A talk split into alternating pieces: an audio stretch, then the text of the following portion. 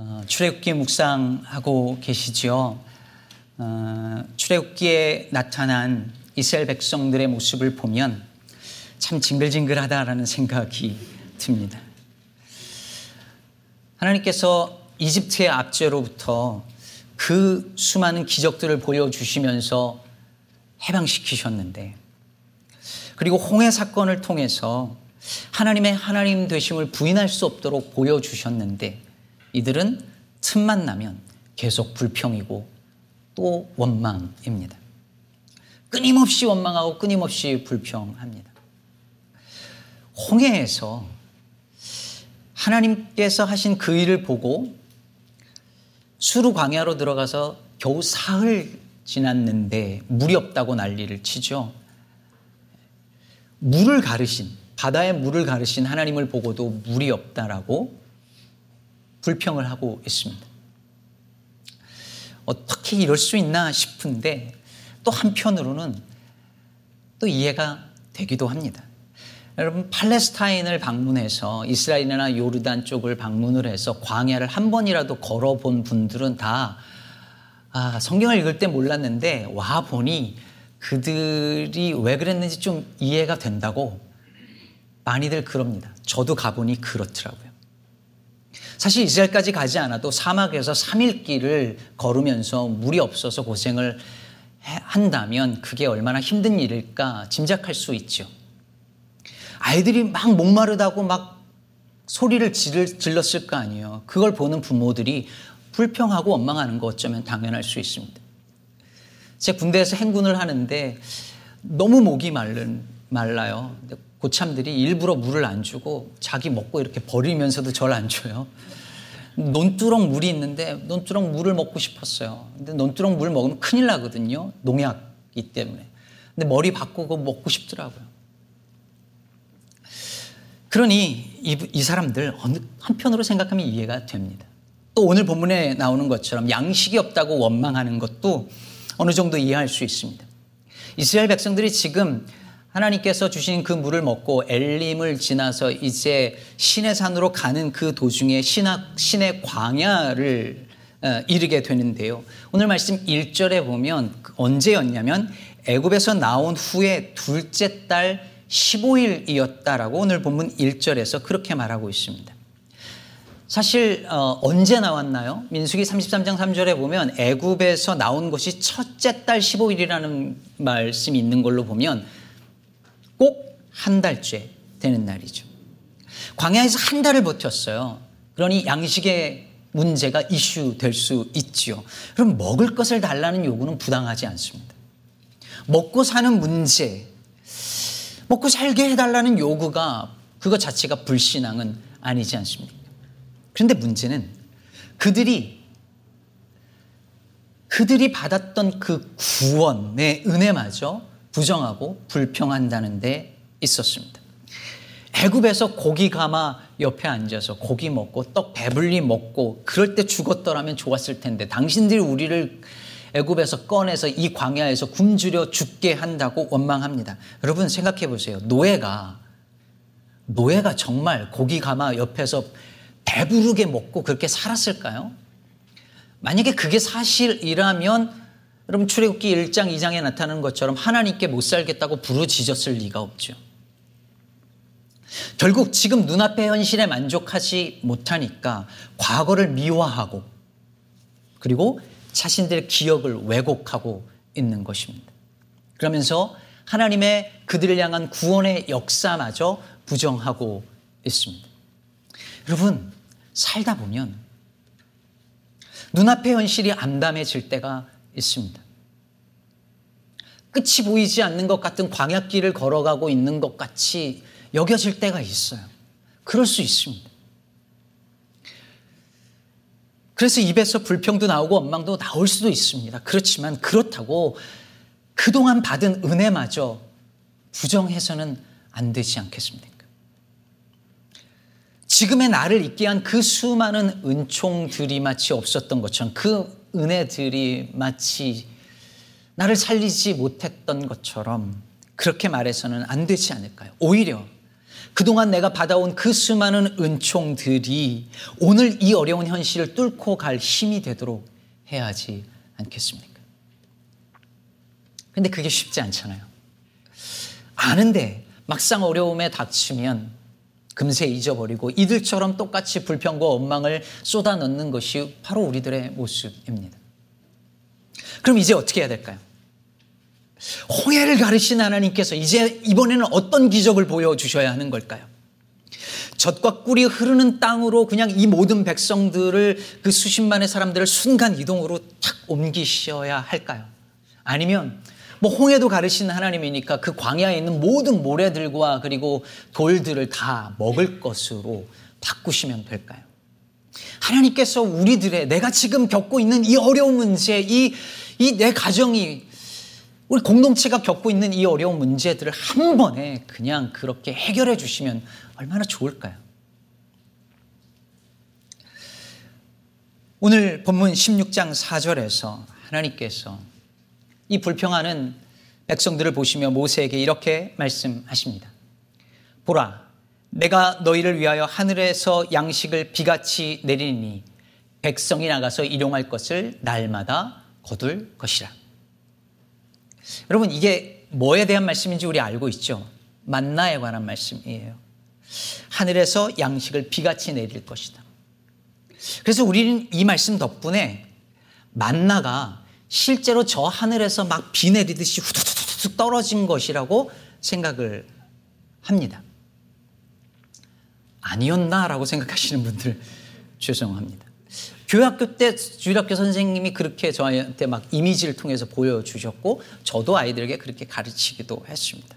그런데 정말 막 하얀 게 막 뚜두두 떨어졌던 것일까요?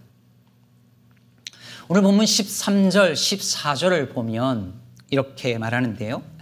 저녁에는 메추라기가 와서 진에 덮이고 아침에는 이슬이 진 주위에 있더니 그 이슬이 마른 후에 광야 지면에 작고 둥글며 서리 같은 가는 것이 있는지라. 여러분 여기서 메추라기는요. 아프리카에서 유럽으로 이동하는 새 떼들을 말한다고 합니다. 그래서 아프리카에서 유럽으로 가다가 지쳐서 이 시내 반도에 떨어지는 경우들이 많았대요. 그거 그냥 주워서 새 고기 해 먹는 거죠. 그럼 만나는 뭐였을까요? 만나는 대부분의 학자들이 말하기를 광야에서 자연적 현상으로 생기는 어떤 형성물, 예, 결정체라고 대부분의 학자들이 그렇게 이야기를 하고 있습니다. 광야에 어떤 벌레들이 어, 위성류와 관목에 살면서 분비물을 만들어내는데 그것이 이슬방울처럼 이렇게 결정체를 이루었다가 단단하게 굳어지면서 땅으로 떨어진다는 거예요. 그럼 그거 이렇게 수집할 수 있다는 거예요. 아니면 이 개미나 이런 것들이 와서 먹어버리거나 이럴 수 있답니다. 오늘날도 베두인들이 유목을 하잖아요. 그 사람들이 그것을 거두어서 감미료로 사용한다는 이야기도 있습니다. 뭐꼭 그것이 성경에서 나오는 만나와 일치하지 않을 수도 있습니다. 그러나 아마도 만나는 이스라엘 백성들이 그곳에 오기 전부터 그리고 그 후에도 아침이면 광야에 깔리는 그래서 쉽게 발견할 수 있는 어떤 양식이었을 가능성이 높습니다. 그런데도 우리는 만나를 하늘에서 내려온 양식이라고 오늘 하나님이 모세에게 말씀하신 것처럼 그렇게 부를 수 있을까요? 여러분 아침 오늘 식사하시고 오셨나요? 아침 식탁을 두고 기도하면서 뭐라고 그것을 부르시나요? 그 밥을 하나님께서 우리 가정을 위해서 내려주신 하늘 양식이라고 고백하시나요? 아니면 이거 내가 땀 흘려서 번 돈으로 산 음식이라고 고백하시나요? 뭐라고 말하시나요?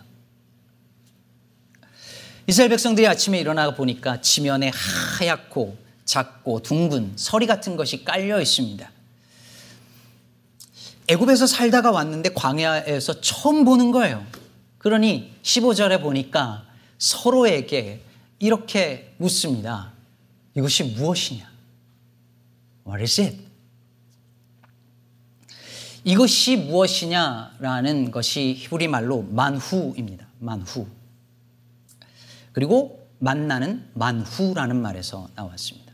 만이 무엇이라는 뜻이거든요.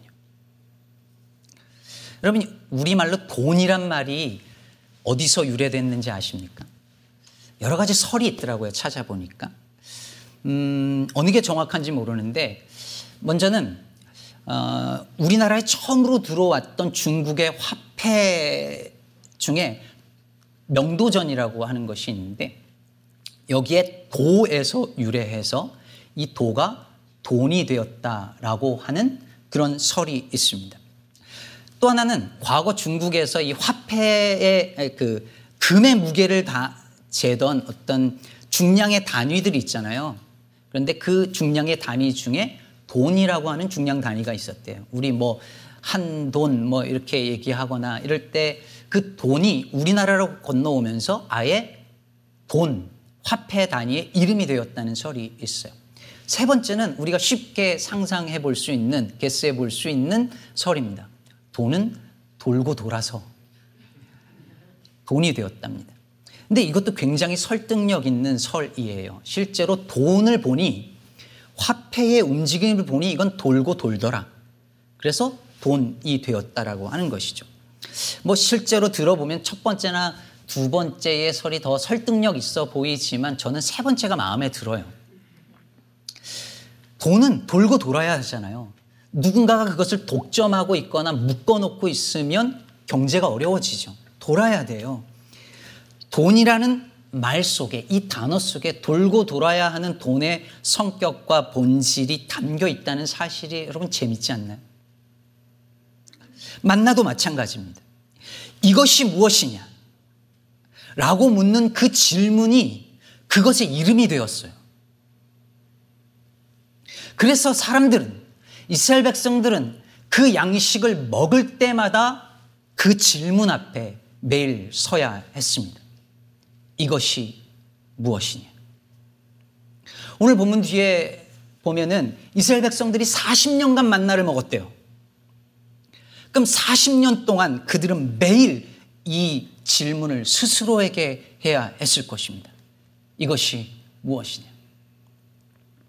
심지어 하나님께서 그 만나 한 오매를 항아리에 채우고 그것을 증거궤 안에 보관하도록 하지요. 후대에 계속 보관하기 위함이었습니다. 그렇다면 그것을 아는 그곳에 만나가 있다라고 하는 것을 아는 후대 백성들도 물을 수밖에 없었겠죠. 이것이 무엇이냐? 아이들이 어른들에게 항상 묻잖아요. 이게 뭐야? 저거 뭐야? 그거 왜 그래? 아이들은 계속 물어요. 정말 귀찮을 정도로 묻잖아요. 근데 어른들은 더 이상 묻지 않습니다. 모든 것이 당연해지니 모든 것을 알고 있다고 생각하니 묻지 않습니다. 그래서 우리는 일상의 경이로움과 그리고 놀라움을 잃어버린 채 살아갑니다. 근데 사랑하는 여러분, 그렇게 모든 것이 당연하게 여겨지던 그렇게 살아가던 사람이 은총의 눈을 뜰 때에 내 주변의 모든 것들이 그 순간부터 나를 향해 질문을 던집니다. 이것이 무엇이냐? 매일 대하는 그 식탁이 나를 향해 물어옵니다. 이것이 내가 벌어들인 수입으로 내가 구입한 음식이냐? 아니면 하늘의 온총이냐? 매일 내가 경험하는 그것들, 매일 내가 타는 차 안에서 누군가 건넨 작은 선물이, 누군가 보낸 그 카톡 메시지 하나가, 오늘 어카운트에 들어온 돈이, 내가 오늘 벌어들인 그 수입이, 길을 걷다가 만난 작은 들꽃이 나를 향해 묻습니다. 이것이 무엇이냐? 그에 대한 여러분의 대답은 우리의 대답은 무엇입니까? 모세는 이것이 무엇이냐는 질문을 듣고 15절 후반부에서 이렇게 말합니다. 이는 여호와께서 너희에게 주어 먹게 하신 양식이라. 여러분 어쩌면 광야 생활에 익숙했던 모세는 이게 뭔지 알고 있었을 수도 있습니다. 처음 보는 게 아니었을 수 있습니다. 그러나 이제 더 이상 그 만나는 그동안 모세가 광야에서 알고 있고 보던 그 만나가 아닙니다. 그것은 하나님께서 광야 백성들을 위하여서 먹게 하신 하늘의 양식이었습니다. 땅에서 난 것이 아니라 하늘에서 비처럼 내려주신 하늘 양식이었습니다. 매일매일 내가 땀 흘려서 벌어서 먹으면서 이게 내 노력의 결과라고 믿던 그 사람이 예수를 믿고 하늘의 은총에 눈을 뜨면서 사람들은 누구나 고백합니다. 은혜입니다. 그걸 빌어 먹고 사는 겁니다. 시몬 베유는 이런 말을 했습니다. 세상의 아름다움은 물질을 통해서 우리에게 보여주시는 그리스도의 다정한 미소입니다. 시카고의 아름다운 가을 하늘을 보면서 아침에 생기를 머금고 피어나는 꽃과 풀을 보면서 그리스도인은 말합니다. 이것은 그리스도의 미소입니다. 이스라엘 백성들은 이 만나를 먹을 때마다 그 질문 앞에 서야 했습니다. 이것이 무엇이냐? 이것이 너의 능력과 노력으로 얻은 너의 성취물, 너의 소유물이냐? 아니면 하나님께서 은혜로 부어주신 선물이냐? 그리고 그것은 이후에 그들이 가나안 땅에 들어가서 그들이 땅을 경작하고 추수를 하면서 풍성한 것들을 얻고 난 이후에도 기억해야 할 질문이었습니다. 이것이 무엇이냐? 너에게 이 모든 것을 주시고 가능하게 하신 이가 누구냐라는 질문 앞에 그들은 가나안 땅 들어가서도 그 질문 앞에 매일 서야 했습니다. 우리도 오늘날 열심히 이민 생활 하면서 직장에서 사업체에서 일해서 돈을 법니다. 그런 우리에게 매일 동일한 질문이 주어집니다. 이것이 무엇입니까? 그때 누군가는 이건 내가, 내가 정말 피땀 흘려서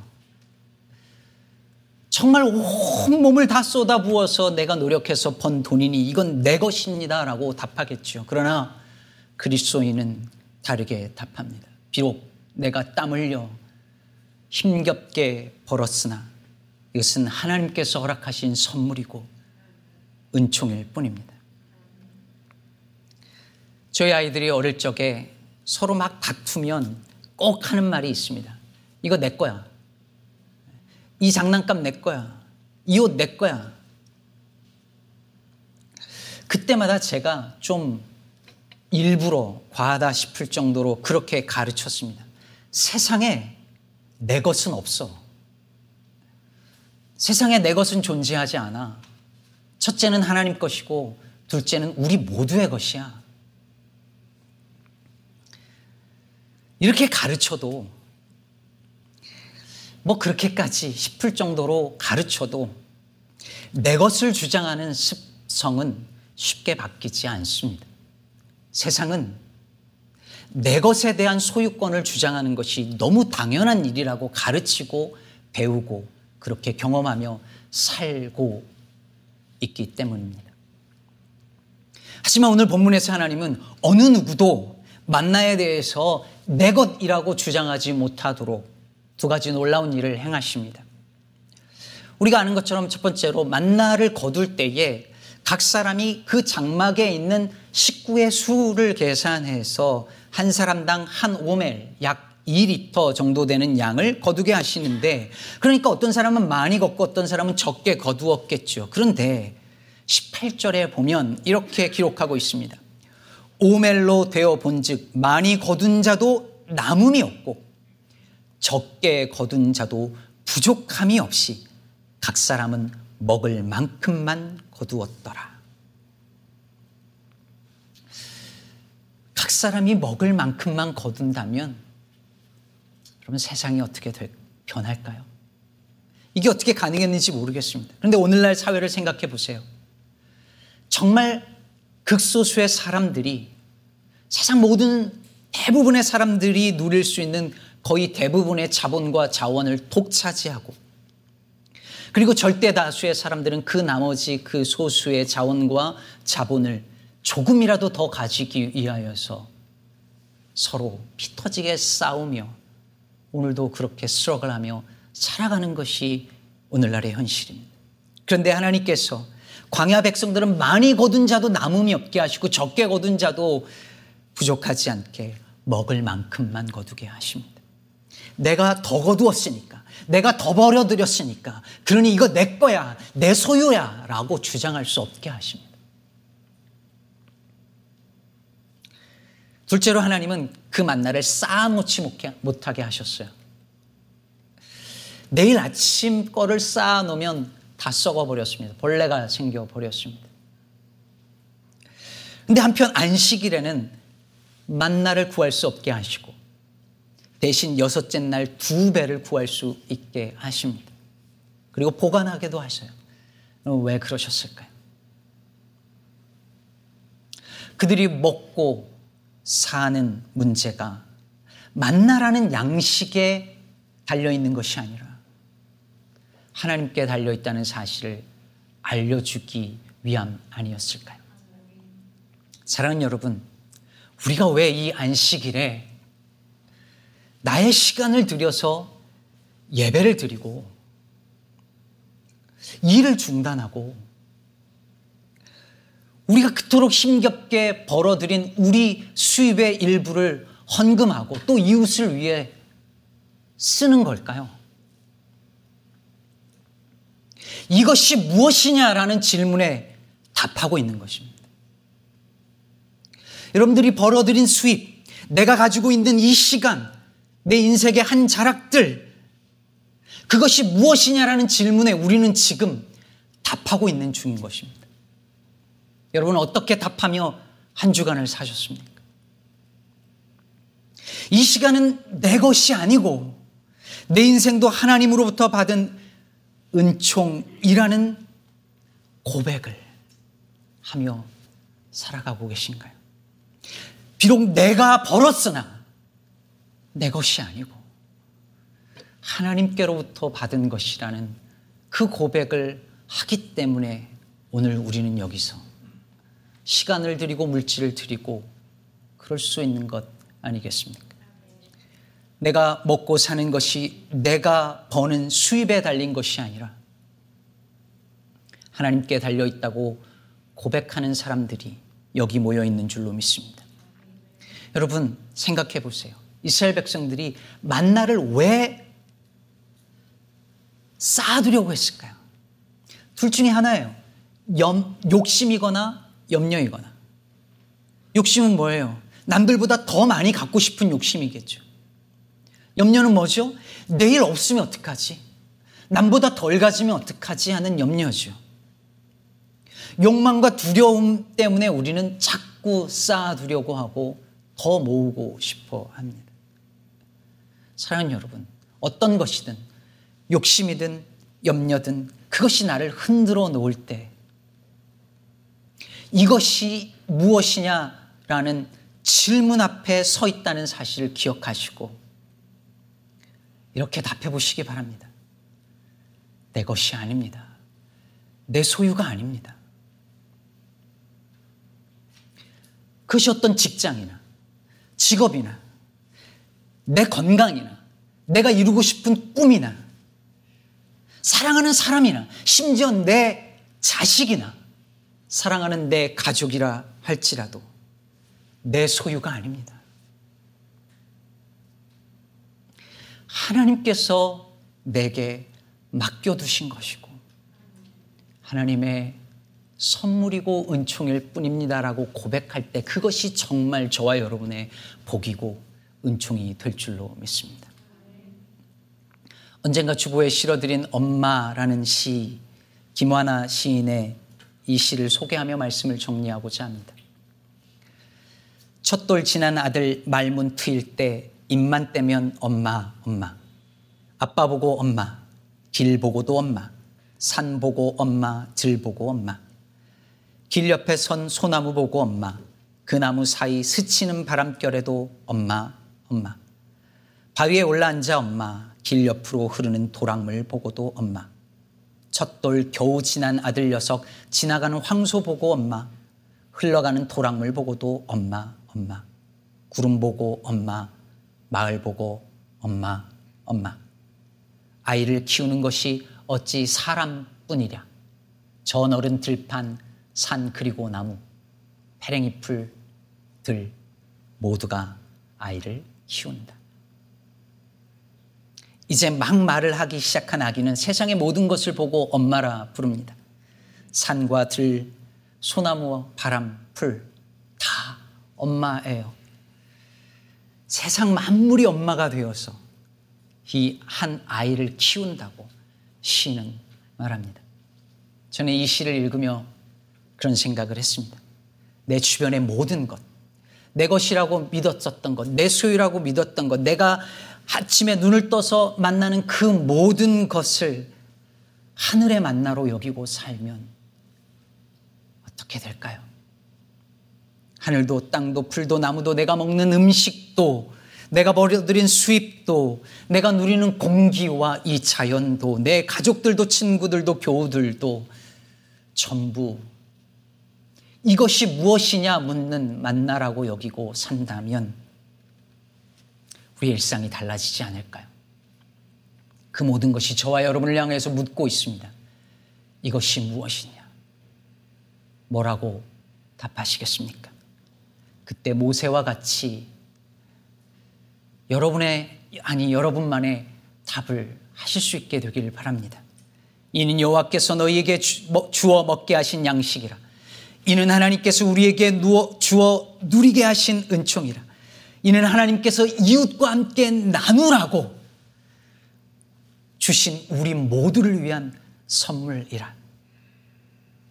이스라엘 백성들이 아침마다 그 광야에 깔린 만나에서 하나님의 영광을 보았던 것처럼 여러분의 평범한 일상에서 작고 하찮은 것들 속에서 하늘의 영광을 볼 수 있는 믿음의 눈 가지시기를 주님의 이름으로 축복합니다.